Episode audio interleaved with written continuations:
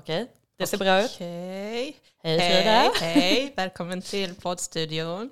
En toppenbra poddstudio. Jag har Ja. fått saffransbulle och lite te. Ja, jag vågar knappt röra mig för att vi har så lite plats. Så det Mm. känns som att jag ska liksom... Du kommer välta. Eh, Okej.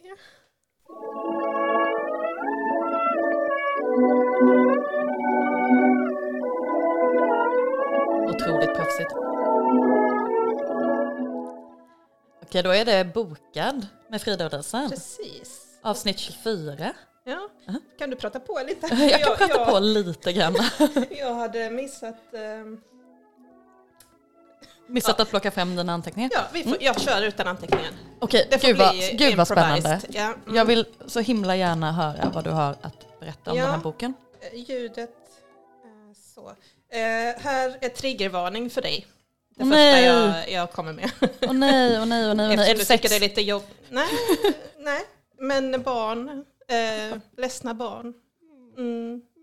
Eh, men vad passar bättre att börja med en dag som denna när det är snö och kallt eh, än en bok som heter Vinternoveller Väldigt passande. av Ingvild H. Rishöj. Norsk, Norsk. författare. Ja. Hon har vunnit mycket priser för eh, den här boken. Eh, och det är en novellsamling. Har du hört talas om den? Ja, ehm, ja, ja Den figurerar rätt mycket nu, alltså i sociala medier, i alla fall i mina kanaler. Ja, fast jag, den är väl något år gammal? den är ganska gammal. Ja, den är mer jag än har något år. att, eh, ja, jo, jo, men du vet, tiden går så fort nu för tiden. Ehm, jag minns att den fick eh, priser, att eh, jag liksom såg den nämnas, men jag har inte läst den. 2014 alltså Oj, den fick är den så bra. pass. Ja, så den är gammal. Men den gavs ut senare i Sverige. Mm. Och förra året kom en annan bok av henne som heter Stargate. Mm, den har jag sett. Och den har Men jag, jag läst, läst. också. Mm. Eh, så detta är då en novellsamling, tre noveller. Eh, och eh, Och ja, handlar alla om ledsna barn? ledsna barn och ledsna föräldrar. Mm. Men, men, nej, men jag kände, när jag skulle så tänka vad, hur jag skulle beskriva den så, så har du och jag ju haft en feel frukost ganska nyss där vi liksom utlovar lyckliga slut. Men att det ofta är liksom någon slags, något slags hinder. Alltså det börjar ju ofta ganska tragiskt för att sen eh, bli liksom eh, en upplösning som gör en varm i hjärtat. Och jag känner att det här är lite som feel good på speed, liksom. att det är så tillspetsat. Alltså det är så otroligt eh, tragiskt och sorgligt, men man kan ändå, har jag lärt mig, eh, vara lugn med att eh, det finns godhet. Liksom. Okej, det låter ju ändå skönt att det finns något Precis. hopp på slutet då. Om att Exakt, men bli... alltså vägen dit är, och jag vet inte, jag spoilar kanske nu, men, men jag tyckte det var skönt när jag lärde mig det, att det är för jävligt, men, men antagligen kommer det att reda upp sig. Liksom. men den första som jag tänkte prata om heter eh, Vi kan inte hjälpa alla. Och den handlar om Alexa som är fem år och går på förskolan och Eh, är en sån här otroligt liksom brådmogen, eh, ansvarstagande, eh, inkännande liten flicka som liksom ser allt och vill göra allt ska vara rätt. Liksom. Eh, men hon bor med sin ensamstående mamma som fick henne när hon var alldeles för ung. Jag tror att hon var 18 har jag räknat ut. Pappan betalar inget underhåll längre, han spelar bara basket och är med sina nya tjejer. Ehm, och den här mamman har typ inga pengar kvar. Eh, hon får inget underhåll från pappan och bor i en för dyr lägenhet. Eh, men försöker ju inte, försöker att detta inte ska gå ut över Alexa. Liksom. Eh, jag tänkte börja med att läsa inledningen bara, så får du liksom en känsla och se om jag kan låta bli att gråta. Ja. Eh, Alexa kissar på sig när vi kommer till Linderud. Vi skulle gå hela vägen hem, hon var ju med på det. Det är ingen idé att göra av med pengar på fem busshållplatser. Men nu har vi precis, bara precis passerat köpcentret. Vi är inte ens halvvägs. Jag frågade ju om det var okej att gå. Hon klättrade upp på grinden till förskolan och lyfte av kedjan och sa Ja då mamma. Nu säger hon ingenting. Men hon börjar gå med benen brett isär och jag vet att hon fryser. Det är ju december. Hennes reflex dinglar från täckjackan. 60 minus 45 är 15. 15 kronor kvar. Men jag kan inte tjuvåka, inte med henne, för hon ser allt jag gör. Hon ser på mig hela tiden. Och om vi går in genom den bakre dörrarna, de bakre dörrarna stannar hon tvärt framför automaten och säger Har vi biljett mamma? Och hyreshusen lyser och Alexa vaggar och bilarna dånar. Och lyktstolparna är fulla av tuschbokstäver. Jag minns att Alex skrev mitt namn just så bakom idrottshallen. Och jag säger inget om kisset, men jag vet att när vi kommer hem så skyndar hon sig in i badrummet och stänger dörren. Om några dagar kommer jag hitta de där trosorna, hopknölade, längst ner i tvättkorgen. Sån är hon. Så blir det. Sån är hon. Men jag orkar inte se henne gå på det där sättet. Vi får ta bussen, säger jag. Hon tittar upp. Ja, säger hon. Det kanske är lite bättre. Ja. Eh, Så hon kissar på sig, det är hennes stora problem. Liksom, och de har gått till vårdcentralen för att få hjälp. Hon ska få klistermärken varje gång hon klarar av att inte kissa i byxorna och sådär. Men det är väl ett tecken på att, att hon liksom... Det är väl det sättet hon liksom Ja. pyser ut på. Eh, Mm. Gud, jag, jag blir så himla ledsen av Ja. det här. Jag kommer, inte, jag kommer Mm. inte kunna läsa det här. Nej, jag tror faktiskt inte att du ska göra det. och jag grät och grät och grät. Ja. Och jag kände att när jag hade läst första så bara, jag måste vänta en dag till jag läser nästa för jag orkar inte med så här mycket känslor. Eh, och jag skulle in till stan och var helt rödgråten och så, det gick liksom inte.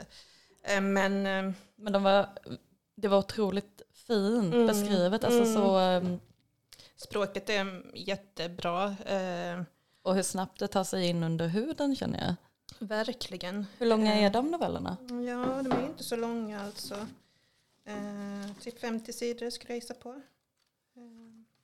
Skönt ändå att det är Mm. tre stycken och att det inte är liksom tio. Jo, precis.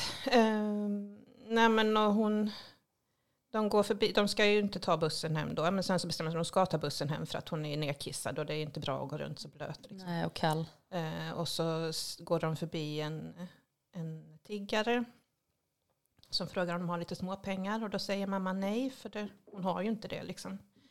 Eh, och då så när de har gått ett tag så frå, ifrågasätter ju flickan detta.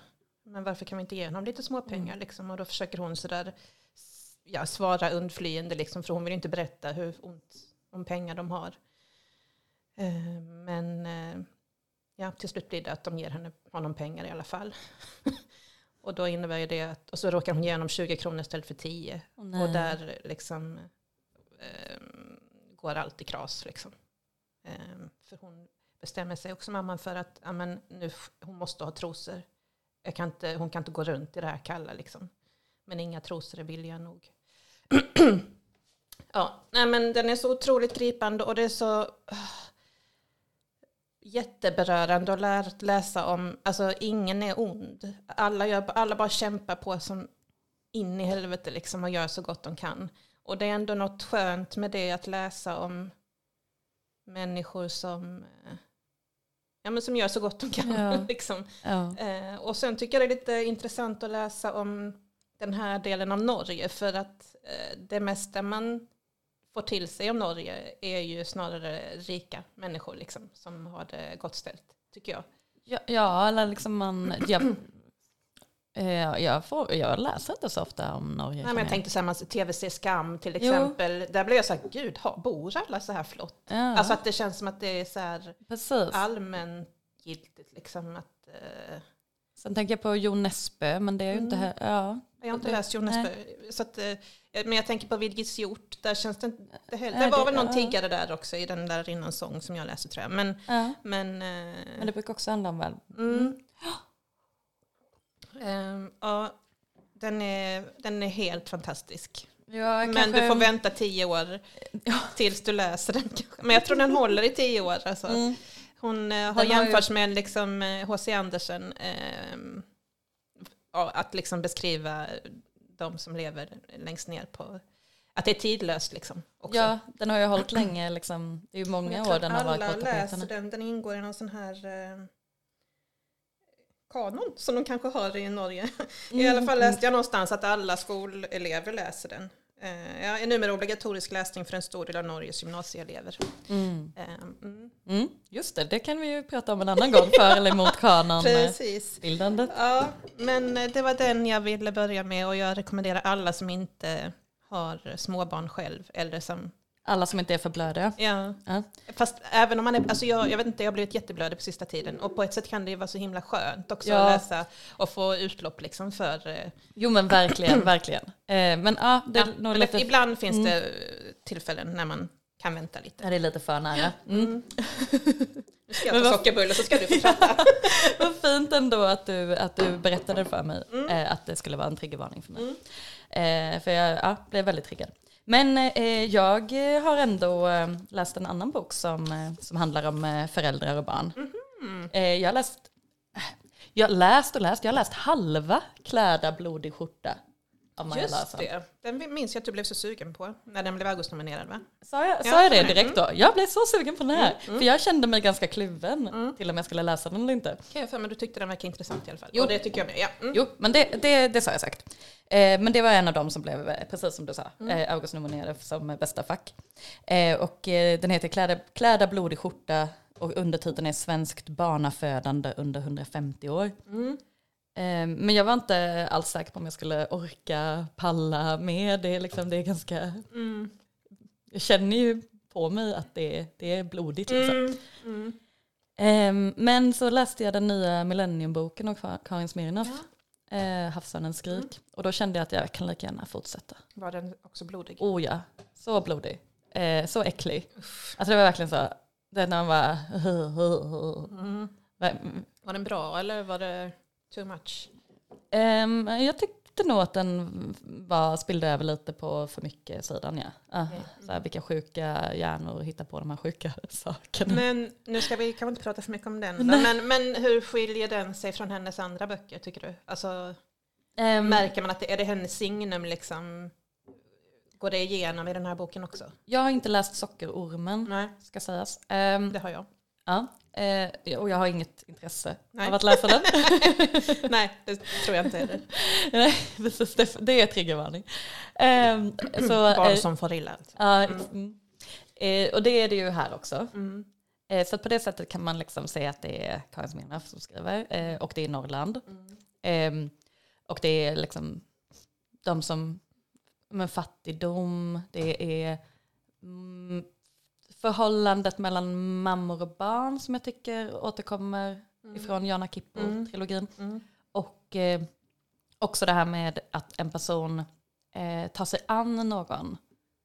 Mm. Eh, för det var ju någonting som Jana Kippo gjorde mycket, Mm, att hon hittade någon just det. person som hon Mm. behöver hjälpa. Sen så förde hon ju ändå över dem på, ehm, på, sin, eh, på den här manliga eh, personen som kallade för Jesus. Eller någonting. Okej, det har nog glömt. Har du glömt bort honom? ja. Eh, ja, men hon, hon plockade Jo, på jo, just det. hon samlade på sig en massa trasiga Mm, eh, mm. eh, individer Mm. och så, så eh, skickade hon dem till det här huset Mm, där han bodde. Just det, just det. Mm. Eh, och lite, lite så, det återkom också i Mm. mm. Havsandens skrik tyckte jag. Det här med att ta sig an en trasig individ. Men det är en deckare fortfarande. Ja, gud ja. Mm. Eh, och det kände jag eh, att, att det inte gjorde sig för henne.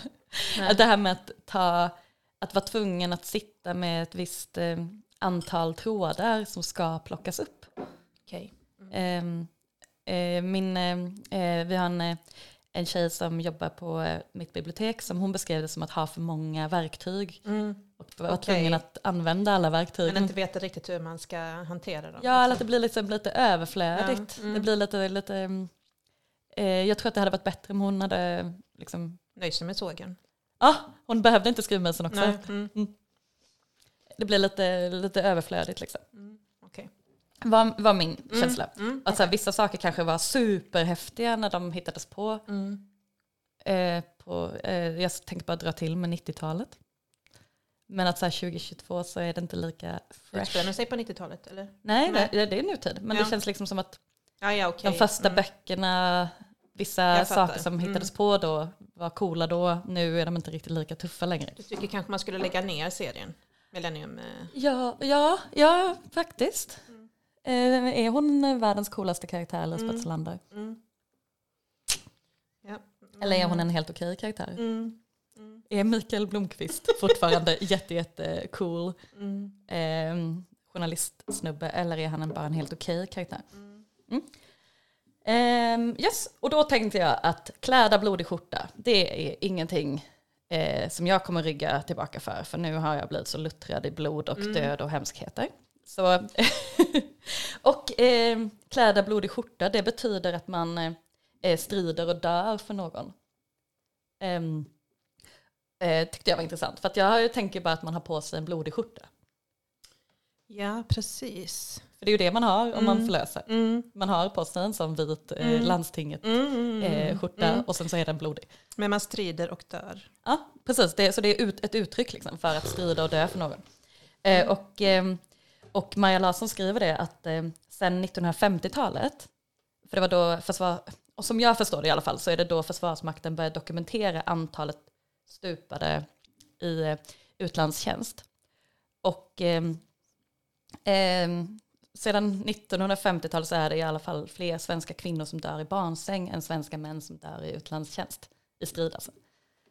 Så att, Mm. eh, och då har ändå dödligheten sjunkit drastiskt Men ändå. på 1900 Mm, ja, så, mm. Men ändå så är Mm. det alltså fler kvinnor som dör i barnsäng än vad det är män som dör i strid. Ja. Eh, eller kvinnor då också såklart i strid. Mm.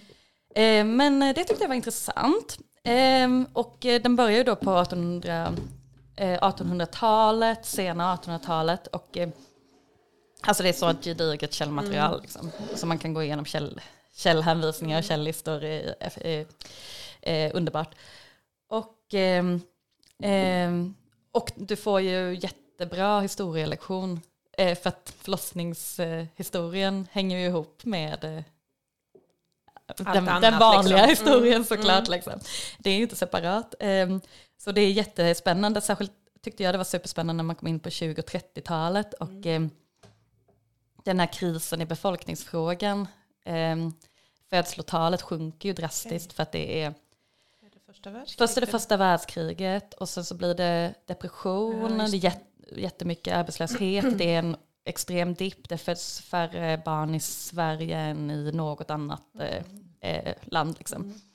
Eh, och, eh, och då börjar man liksom det här pro- att propagera för att kvinnor ska föda så många barn som möjligt, att så här, du, det är kvinnans eh, eh, roll i Mm. livet och det, du gör det för samhället, du, du ska göra det för dig själv.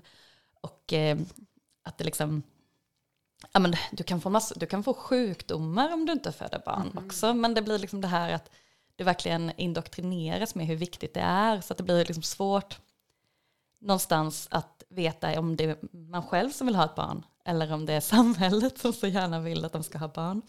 Ehm, och att, eh, de, att det är då man börjar liksom tänka på de här ofrivilliga barnlösa. Ehm, som innan har det ju varit med Guds vilja lite Ja. grann. Alltså det är inte så mycket att göra åt saken om du inte har, får, får ett barn. Men, eh, men nu börjar man behandla kvinnor och män som är sterila. Eller delvis, ja, de an, alltså, som anses som vara sterila eller delvis sterila. Ehm, och eh, till exempel genom att då säkerställa att kvinnan ska få orgasm. Så att livmodern verkligen kan ta, sig till, ta till sig spermierna. Eh, men också att de här barnlösa då tillhör, eh, enligt vissa läkare, då, att det är samhällets bästa som är barnlösa. Ehm, det är ofta liksom kanske de fina Mm. Familjerna som söker Mm. för barnlöshet medan Mm. det liksom i de låga, Mm. i samhällets lägre Mm. skikt, där föds det ju där föds Ah, det ja. fortfarande mycket Ja, barn, mm. men det är liksom i de högre skikten Mm. som de här ofrivilligt barnlösa finns och det är de som de gärna vill ska ha barn. Ja, ja. Mm. För samtidigt som man är rädd för att det föds för få barn Mm. så föds det ju fortfarande barn, Mm. men av fel sort. Okej. Så att samtidigt som man jobbar jättemycket med den ofrivilliga barnlösheten, eller börjar jobba med den, Mm. så håller man ju på att steri- sterilisera Mm, fel, de som inte andra. passar Mm, in. mm. Alltså det steriliseras ju otroligt Mm. många kvinnor som är eh, som anses vara felaktiga, liksom, som inte ska ha barn. Eh, Men det var in, det, när var detta sa du, 20-talet? Eller? ja, det här är 20-30-tal, eh, som man, mycket 30-talet ras, också, ja okej. Mm. rashygienstiden. Ja, liksom. Ja, det var det jag tänkte. Mm. Ehm, och sen så är det superspännande att, eh, eh, för boken börjar ju på 1800-talet, eh, barnmorskor får, börjar få utbildning, nio månader, eh, och eh, kvinnor börjar föda sina barn ihop med en barnmorska Mm. hemma. Mm. Ehm, så att barnmorskan tar sig ibland jättelångt Mm. för att komma till en födande. Ehm, och ifall det liksom händer någonting, ehm, så att det, blir någon komplikation, eh, så ska barnmor- då är barnmorskan skyldig enligt lagen att tillkalla en läkare. Men läkaren eh, har ett ännu större område att täcka Mm. än vad barnmorskan har. Och det här är på en tid när det inte finns jättebra kommunikationer heller. Så att det, eh, det kan liksom, de har ett, ett otroligt ansvar i alla fall, Mm, de här barnmorskorna. Och sen på slutet av 1800-talet till början av 1900-talet, på en generations tid så går det från att det vanligaste är att föda hemma till att det vanligaste är att föda på sjukhus. Och så blir det liksom de här industriella nästan, ehm, där det liksom, man har många sängar, ehm, sen blir det ju såklart enskilda rum, men i början så är det salar, Salar. Ja, och eh, man skiljer eh, bebisen från eh, Mamman. mamman. direkt. Och så lägger man liksom in de här barnen i långa rader. Eh, och sen när man ska effektivisera det ännu mer, då har man liksom så att alla barn, i, alla barn som tillhör mödrar ifrån samma rum, eh, då tar de liksom så att he, hela den raden barn, så att man kan köra ut flera barn på en gång och sen köra in, för, för då ska de, när de ska amma ska de ju träffas. Och då är det väldigt reglerat hur många gånger man får amma och hur lång tid man får amma. Alltså, vilken tid är detta? Nu är det början av 1900-talet, så nu, nu är det ja, men 20-30-talet. Eh, ja, och det är ju extremt eh, inriktat på hygien. Liksom. Eh, så det är ju därför som man skiljer barnen Okej. från eh, mammorna för eh, att minska infektionsrisk. Eh, ja. Vill du höra hur en barnmorska skulle se ut på 1800-talet? På 1800 Ja, jättegärna. Jag tyckte det var så roligt. Det, kom, det är en eh, barnmorskehandbok som kommer 1822 men den fortsätter tryckas i nya upplagor fram till 1868. Och, ja, så det här är början av 1800-talet. Eh, och då säger man i alla fall att barnmorskorna ska ha smala och små händer som inte har några vårtor på sig. Eh, och hon ska vara nätt i kroppen. Och hon ska ha ett ansikte som är behagligt att se på. Och hon ska kamma håret noga, sköta sin hygien och vara nykter och gudfruktig. Okej. Eh, så det är i alla fall eh, Mycket Eh, yttre ja. aspekter där som Ja. är viktiga. Ja. Mm. Men det är också härligt att hon ska vara nykter och Ja, gudfruktig. det Hon fick inte snusa för det, det kunde... var det vanligt på den tiden. Eh, jag vet inte om det var vanligt. Det var bara den här, Men, eh, den här läkaren tyckte Mm. att eh, det var bäst om de inte snusade. Eh, för det så, det, är, inte så snyggt liksom. Eh, ja, nej men så den är, alltså, den är så fruktansvärt spännande den här boken. Är också jätte, jättehemsk. Mm. Eh, eh, men, men det är... Det är så det oerhört, eh, det är så dramatiskt. Ja. Det är så sjukt att så många genomgår det här. Ja men och då, alltså att när det ändå var så pass stor risk att man dog Mm. Så ska man ändå liksom tvingas in i att föda så många barn som möjligt. Liksom. Om jag tänker nu på 20-talet. Då, Mm. liksom, att, eh, Ja, men då, då har ju... ehm, då har det börjat gå ner. eh, då har det gått, mm, gått ner, då har det gått ner eh, extremt mycket. jättemycket. Jätte, jättemycket. Eh, men men eh, även på 1800-talet så var det ju, det absolut viktigaste var ju att rädda mamman. Ja. Och det är först liksom på 1900-talet som det börjar bli fokus på att rädda barnet. okej. Eh, så att, eh, eh, när jag började läsa boken så skriver hon om olika redskap som barnmorskorna tar med sig eh, hem. Då. Och då är en av grejerna, jag tror att den heter dekapitator. Och jag börjar bli så här, vänta nu. Vad är en dekapitator? Tills jag, ja, tills jag då några sidor senare förstår, eller får det bekräftat att ja, men det handlar ju om att hugga huvudet Åh, av, nej. ja, av barnet för att få ut det Få ur ut det för att kroppen. barnen, mamman ska överleva. För att mamman måste överleva. För att dör mamman och du har en familj där det redan finns barn, då är ju den familjen ganska körd. Mm. Men ett barn, Kan de få ett nytt de kan få ett nytt. Mm. Eh, så att det, är, och det är också fruktansvärt att läsa i de här tidiga kapitlen när det handlar om 1800-talet. Hur lite värde man kan sätta på ett barnliv när det är så många som dör. Mm. Eh, Precis. dels vid födseln men också senare. Senare. Mm. Alltså det är många som inte överlever sitt första Nej. år eller liksom så många år framåt. Eh, så att, och, det, och, det, och det får man ju liksom flera, Mm. flera exempel på. Att eh, eh, en barnmorska som säger men du har fler söner kanske. Mm. Då gör det inte så mycket om den här dör. Och hon säger nej, inte det minsta.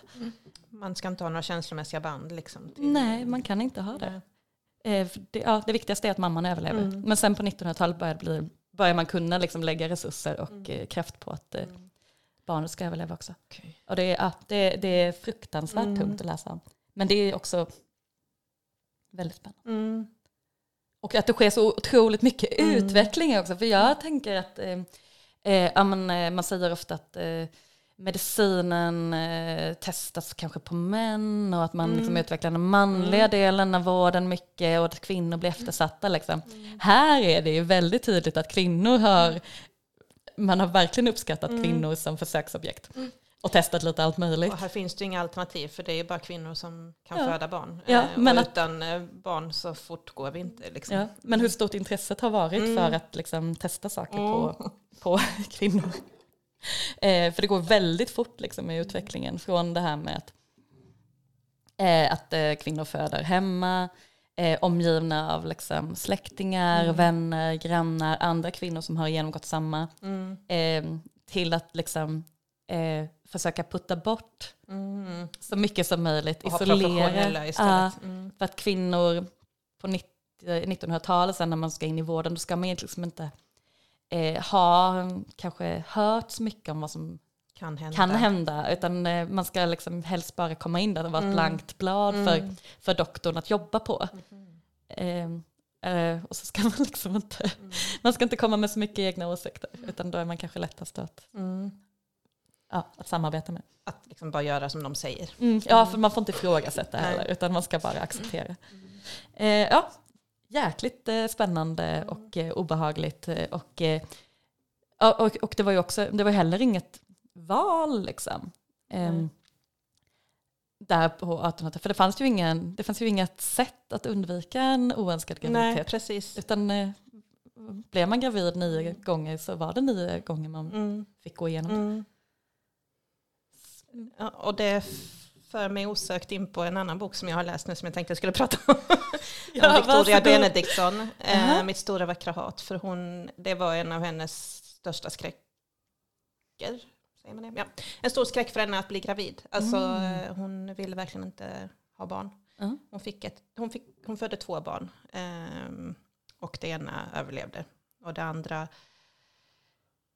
vet man inte riktigt. Men eh, Elisabeth Åsbrink som har skrivit den här boken eh, tror att ehm, Victoria Benediktsson har jättedåligt samvete genom hela livet för att det var hon som typ dödade det genom att inte eh, sköta om det. Som Oj. hon skulle. Ja. Men det finns inget skrivet om Nej. detta. Liksom, så att, eh, men hon återkommer till att hon jämför sig själv med eh, Hamlets mamma. Mm. Tror jag. Nu ska vi se. Ja, eh, som, eh, ja, skitsamma. Eh, det var bara en övergång. Liksom. Men Mm. också, fast det återkommer ganska mycket för att hon, eh, hon, dog ju, hon tog ju sitt liv. Eh, bland annat för att hon hade en olycklig kärlekshistoria med Georg Brandes. Just. Eh, som var den tidens, nu är vi på 1800-talet också, Mm. slutet av 1800-talet. Den tidens liksom stora, han var som en rockstjärna. Ja, men mm. inom han, litteraturkretsar. precis. Var han professor? Han var litteraturkritiker Ja. mm, i Köpenhamn. Eh, och hade liksom varje torsdag hade han föreläsningar där han pratade om litteraturens strömningar på olika sätt. Som var liksom folk köade, alltså folk, eh, jag vet inte om de dog faktiskt. Men det var sådana liksom folkmassor som skulle trängas in för att se honom prata om detta. Eh, så han var verkligen som den största liksom, Den tidens Håkan. Hellström. Mm. ja, precis. Och han var snygg. Mm. Jag förstår eh, att många, han var en otrolig kvinnokarl också. Att han hade hur mycket relationer som Ja. helst. Han var gift och hade barn, men Ja. han hade ju väldigt många vid sidan om. Och här står liksom ord mot ord. Men att jag menar, du, Mm. du har sett bilder på honom och Ja. du tycker även i dagens mått mätt så är han en attraktiv. det är han. Ja. ja, tycker ja, jag ja. då. Mm. Och jag, jag är nog inte den enda. Nej, och sen får man ju då eh, eh, ta in i beaktningen att han dessutom var liksom Ja, ja. jättekarismatisk. Ja, och, eh, ja. Eh, Men det är spännande att se, för det är ganska mycket foton i den här boken. Mm, Och det är så, eh, ja, det är så tilltalande att se liksom gamla ansikten ändå se så, ja men vi ser precis likadana ut liksom. Eh, Och stilar kommer ju och går, Mm. alltså de skulle absolut kunna se ut sådär nu också. I vissa kretsar. Eh, Men vad var jag? Ja, nej men han, han, vi får läsa hennes sida av saken. Mm, Det finns inga anteckningar eh, kring hans liksom, syn på henne. Eh, Alltså han har inte skrivit ner nej, någonting. i alla fall nej. finns det inget kvar. nej, nej. Eh, så att hon verkar ju besatt av honom. Mm. Eh, men vi vet inte om det är besvarat för att hon skriver, vi, vi vet bara hennes sida av saken. Man tror att kanske hans dotter har bränt allting. Mm. Eh, Eh, Men enligt hennes anteckningar då eh, så vill ju han liksom ligga med henne Mm. ganska tidigt. Men hon vägrar. De kan möjligtvis liksom kyssas lite. Men, och antagligen är det bland annat för att hon verkligen inte vill bli gravid igen. hon vill skriva. Alltså det är ju hennes liksom, kall i livet att få Mm. skriva. Eh, Först ville hon bli konstnär men det fick hon inte. Hon ville gå på konstakademin i Stockholm men det förvägrades hon. Och som något slags, eh, någon slags hämnd då så gifte hon sig med den här gamla postmästaren i eh, Hörby. Istället, som jag inte minns vad han heter nu faktiskt, men som hade barn, tror tre barn, kanske fyra. Han var enkling. Eh, och de eh, passar ju inte alls ihop. Liksom. Eh, och hon ville bara få skriva och skriva och skriva. Och hon gör ju faktiskt det. Och blir publicerad och blir liksom en stor eh, person, kulturpersonlighet. Eh, och folk kommer till den här, deras eh, bostad i Hörby och liksom hälsar på henne. Ellen Key är där till exempel. Och i, när hon är i Köpenhamn så finns ju Strindberg där och så. Så att hon är ju verkligen en del av In i gänget. Ja. Ehm, och det var, ja men på tal om som du sa, att man lär sig så mycket mer än bara det där. Alltså, eh, Elisabeth Åsbrink beskriver fram liksom den tiden på ett helt fantastiskt sätt. Det är som att jag bara vill vara, jag vill, bara, jag vill specialisera mig bara på slutet av 1800-talet. Ja. Men jag älskar det när man får det i, från ett liksom, Ja, perspektiv. Man tänker att man är precis. intresserad av Victoria Benediktsson mm. eller förlossningshistoria. Mm, så får mm. man liksom så mycket annat av Mm. samhället. Och det, Precis. det gör det så mycket lättare att eh, Ja. förstå det, Mm. tycker jag. Exakt. Nej, och nu vill jag åka till Köpenhamn och liksom kolla in var hon bodde, var de träffades, Brandes och hon. Och, men men fram, alltså det som eh, berörde mig mest var att det är fan ingen skillnad på det här med att vara besatt av en kulturman på 1800-talet och nu. oh, vad trött jag blev från de här kulturmännen liksom. Som eh, är magneter för kvinnor som kunde haft det så himla mycket bättre utan dem. Ja, ja tragiskt. Ja, men den är fantastisk. Den tog väldigt lång tid för mig att läsa. Så att jag var i den tiden hemskt länge. Så till slut ville jag faktiskt att den skulle ta slut. Den är ganska, alltså man vet ju att hon dör på slutet. Mm. Så sista hundra sidorna är rätt tragiska. Liksom. Ja. Eh, Men jättebra, eh, välskrivet är det. Eh, Och för mig som är uppvuxen väldigt nära Hörby så var det framförallt det som drog mig till den. Liksom. Eh, För hon, den utspelar sig mycket i Hörby också. Mm. Hörby och Köpenhamn. Men den handlar den om hela hennes eh, liv eller handlar Mm. den just om Nej, hennes... den handlar om hela Nej, hennes mm. liv från början. Liksom. när hon var liten. Mm, Och sen gick jag vidare till en annan 1800-talsbok Oh, ja. eh, som heter Kvinna sedd bakifrån. ja, Och nu hade jag behövt mina anteckningar här. för du har glömt bort författaren. Ja. Han har något kinesiskt efternamn. Wung Sung kanske? Mm. Mm. Jesper, Jag ser boken framför mig men inte Och han är dansk så det här är det också Danmark. Liksom. Mm, mm. Lite, lite, lite senare. Mm. Men de överlappar varandra lite tror jag. Det är precis slutet av 1800-talet, början av 1900-talet. Och den handlar om, äh, om konstnären Wilhelm Hammershöj. Har du hört talas Okej. om honom? Nej. hade inte jag heller. Men han eh, tror jag den just nu eh, har hans, ett av hans konstverk varit det liksom allra dyraste på auktionssajterna i, Köpen, i Danmark. Mm. Mm. Mm.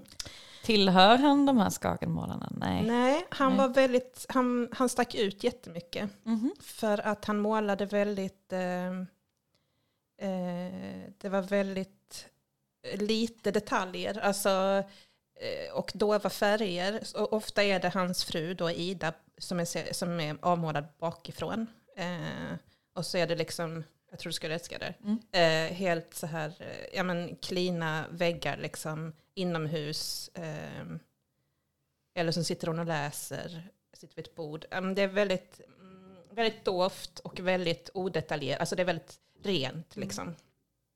Jag eh, ja, vill jättegärna se dem och de finns på Statens museum för konst i Mm. Köpenhamn. Och där har jag varit men då var, visste jag ingenting om Hammershøi så jag måste åka dit igen. Det Eh, museet är ju så gigantiskt Mm, stort också mm. så att om man inte vet vart man ska så Precis. kanske man bara går förbi ett rum. Typ. Men nu måste jag dit igen och verkligen se liksom penseldragen han har tagit. Men det handlar alltså om hans fru Ida som eh, växer upp i en liten, liten by eh, på landet.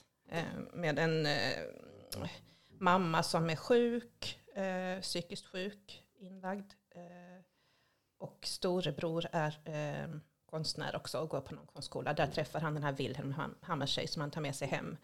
Och där träffas de liksom. Eh, och han vill gifta sig med henne och ta med henne till Köpenhamn.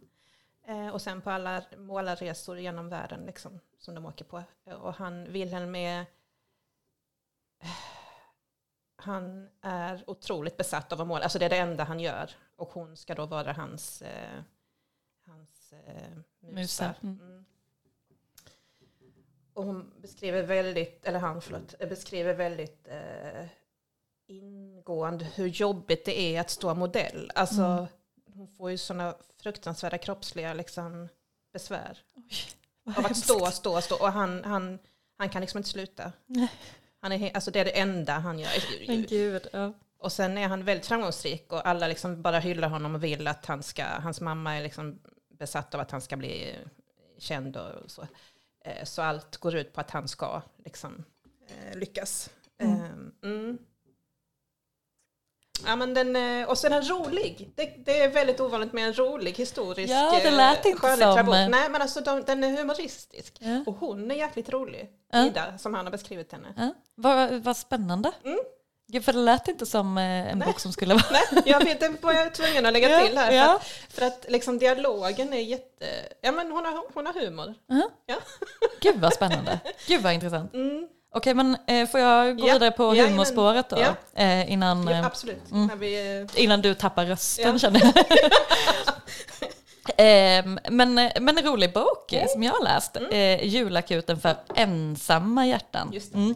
Jag vill gärna säga brustna hjärtan, men Mm. ensamma hjärtan Mm. av Callum finns Bloodworth. säkert någon som heter det. Ah, Det finns säkert en annan bok. Ja. Jaha, ja precis.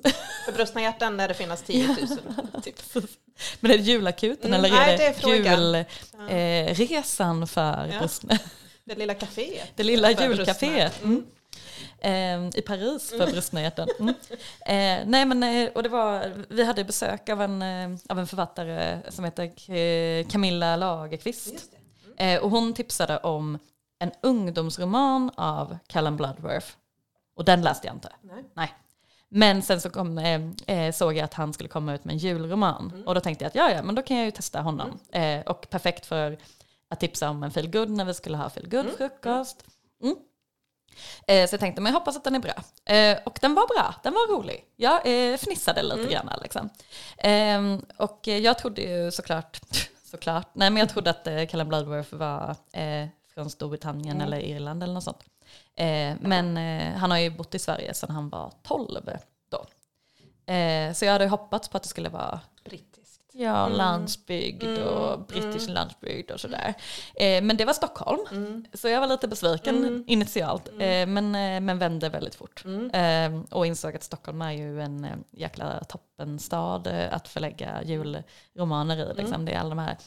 Gamla stan och så eller? Ja men så eller pittoreskt. Söder eller? Nej, men det är lite Gamla stan och då ser man ju de här små eh, gränderna Mm, och mm. liksom, eh, det fina och så där. här. Ja, Mm. men så himla stämningsfullt Mm. ju.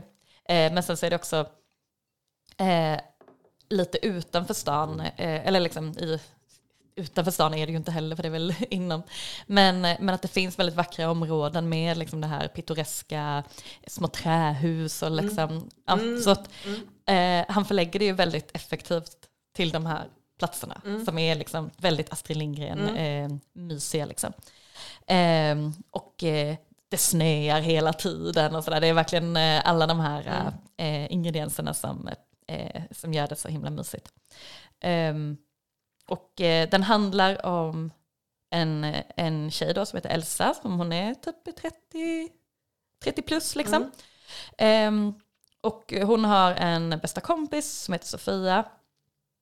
Och båda de två är sådana julälskare liksom. Men så har det hänt saker som gör att ja, men de är, det kommer liksom inte bli riktigt bra det här året. Men då har Sofia, hennes pappa har dött och han har lämnat eh, ett arv till henne. Och då har hon, för att då göra den här julen lite speciell då, eh, så har hon lånat en skåpbil bil som hon har byggt om till en rullande julakut. Mm. Eh, så hon har lagt liksom hela sitt arv på att då göra Alltså det, det låter idiotiskt men, eh, men det, är liksom, det är inte några så gigantiska summor Nej. egentligen. Eh, men, men hon har lagt ner ganska mycket Mm. pengar på, eh, på det här. Och, och eh, så ska den här då rullande julakuten eh, åka ut till människor som har behov av att få ett besök innan jul. Mm. Eh, och också på själva julafton ska de också åka runt. Eh, men eh, ehm, eh, ja, eh, så visade det sig att eh, precis innan de ska påbörja det här projektet så, har, eh, eh, så måste Sofia åka därifrån. Eh, så att Elsa måste göra det själv. Och så är ju meningen att Sofia ska komma tillbaka så fort hon bara kan. Men såklart går ju inte det, så Elsa får ju göra det här själv. Ja. Ehm, och jag tyckte att det här, när jag läste den här handlingen så Mm. tänkte jag att det låter fruktansvärt. Ja. Eh, och löjligt och Mm. idiotiskt. Varför skulle någon utsätta sig själv för det här? Eh, men sen när man läser det så är man så här, ja, ja men det, det, läste, det här läste de rätt bra. Ja.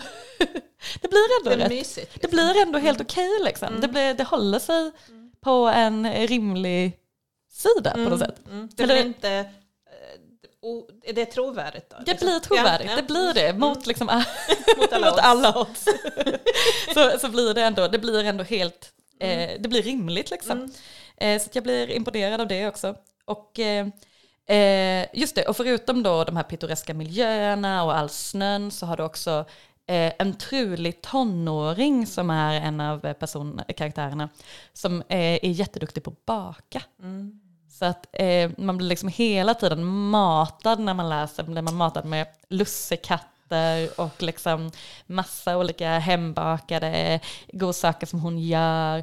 Och redan innan han introducerar den här truliga Mm. bakande tonåringen så har man liksom blivit bjuden på så här, varm choklad toppad med vispgrädde och varm glögg i Gamla stan. Mm. Alltså det är så Mm. mycket, det är så jäkla mycket mys. Mm. Och också så är det mysigt att, för mig i alla fall, jag, jag tänkte säga det här nu, men är det äkta feelgood när eh, huvudpersonen är lite så här härligt misslyckad? Alltså ja, I början Ja. i alla fall. Alltså, ja men sen får, brukar de ju få upprättelse. de brukar liksom. få upprättelse, Ja. men det här med liksom att vara lite så klumpig, att ha ett lite Jo, men halv det känns väldigt feelgood. taskigt jobb. Ja. Mm. Alltså som, för att hon får ju mig att må så himla bra då. Mm, Att jag blir så här, Ja, precis. jag Ja, har i alla fall Nej, lite det ordning på min väldigt, skit. eh, Det känns klassiskt. Mm. Och det känns verkligen Mm. toppen att läsa om någon Mm. som har så här, men lite struligt liksom. Som, är, som inte har fått ordning på allting Mm. i livet. Får jag då relatera till den här, eh, Varsågod. Sist, eh, kanske sista. Projekt Jul av Kathy Bramley. Mm. Och den här, eh, det här är ingen triggervarning för dig, det här är liksom perfekt för dig. För den utspelar sig i England, på landsbygden, och är en trulig huvudperson som har struligt bakgrund och sådär. Mamman är död och hon har varit, haft fattig uppväxt och sådär. Hon är väldigt impulsiv, hon heter Mary. Eh, och sa upp sig från sitt jobb eh, för att en annan kollega behövde jobb. Det, det, det var arbetsbrist och den andra kollegan behövde jobbet bättre. Eh, ja. eh, och eh, startar ett Hon sa upp sig för Ja. att någon annan behövde jobbet. Ja. Jaha, okej. mm, och mm, startar ett företag som ska hon tillverka doftljus. Och det låter hur underbart som helst. eh, och det är, hon bor i ett, hon, ja, det är många ju turer fram och tillbaka, men hon bor i ett gammalt stenhus som du skulle älska, Ja. typ från 1500-talet. Ehm, Det är mitt, mitt drömhus. Ja, precis. Eh, och det är, ja men hon är, hon är så här som man, alltså jämfört med henne är man ju välorganiserad och liksom lyckad och allting. Eh, och det är väldigt, ja men det, det är julmarknader och det är julgranar och eh, allt du behöver. liksom. eh, mm. Eh, och det är precis som i den här första jag pratade om, eh, att det liksom finns hopp om mänskligheten, så känner jag att det är samma här. Det är liksom varma karaktärer.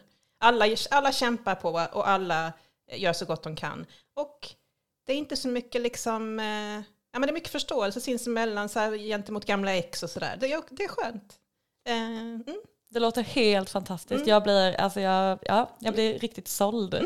Verkligen. Precis, finns i Gud vad underbart. Ja. Ja. Ja, give it here. Yes.